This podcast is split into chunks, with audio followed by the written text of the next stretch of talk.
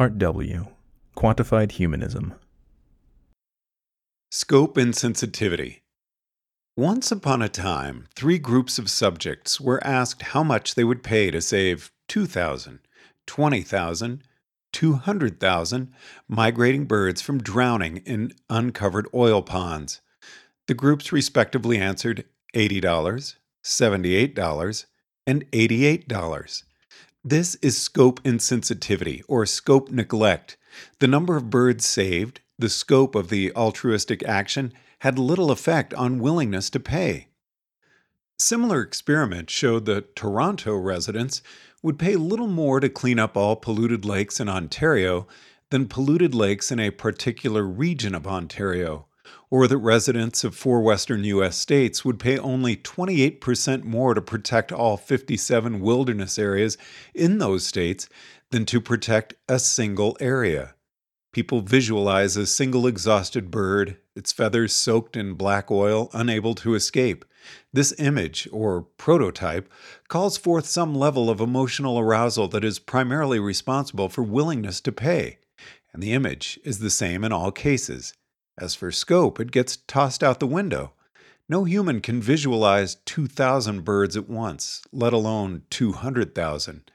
The usual finding is that exponential increases in scope create linear increases in willingness to pay, perhaps corresponding to the linear time for our eyes to glaze over the zeros. This small amount of effect is added, not multiplied, with the prototype effect. This hypothesis is known as valuation by prototype. An alternative hypothesis is purchase of moral satisfaction. People spend enough money to create a warm glow in themselves, a sense of having done their duty.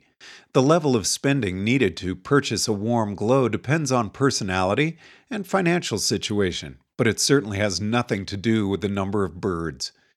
We are insensitive to scope, even when human lives are at stake, increasing the alleged risk of chlorinated drinking water from 0.004 to 2.43 annual deaths per 1,000, a factor of 600, increased willingness to pay from $3.78 to $15.23. Baron and Greene found no effect from varying lives saved by a factor of 10.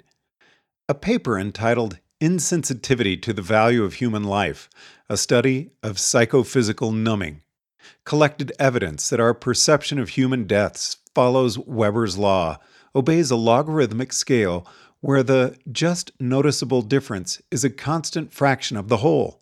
A proposed health program to save lives of Rwandan refugees garnered far higher support when it promised to save 4,500 lives in a camp of 11,000 refugees rather than 4,500 in a camp of 250,000. A potential disease cure had to promise to save far more lives in order to be judged worthy of funding. If the disease was originally stated to have killed 290,000 rather than 160,000 or 15,000 people per year. The moral? If you want to be an effective altruist, you have to think it through with the part of your brain that processes those unexciting inky zeros on paper not just the part that gets real worked up about that poor, struggling, oil soaked bird.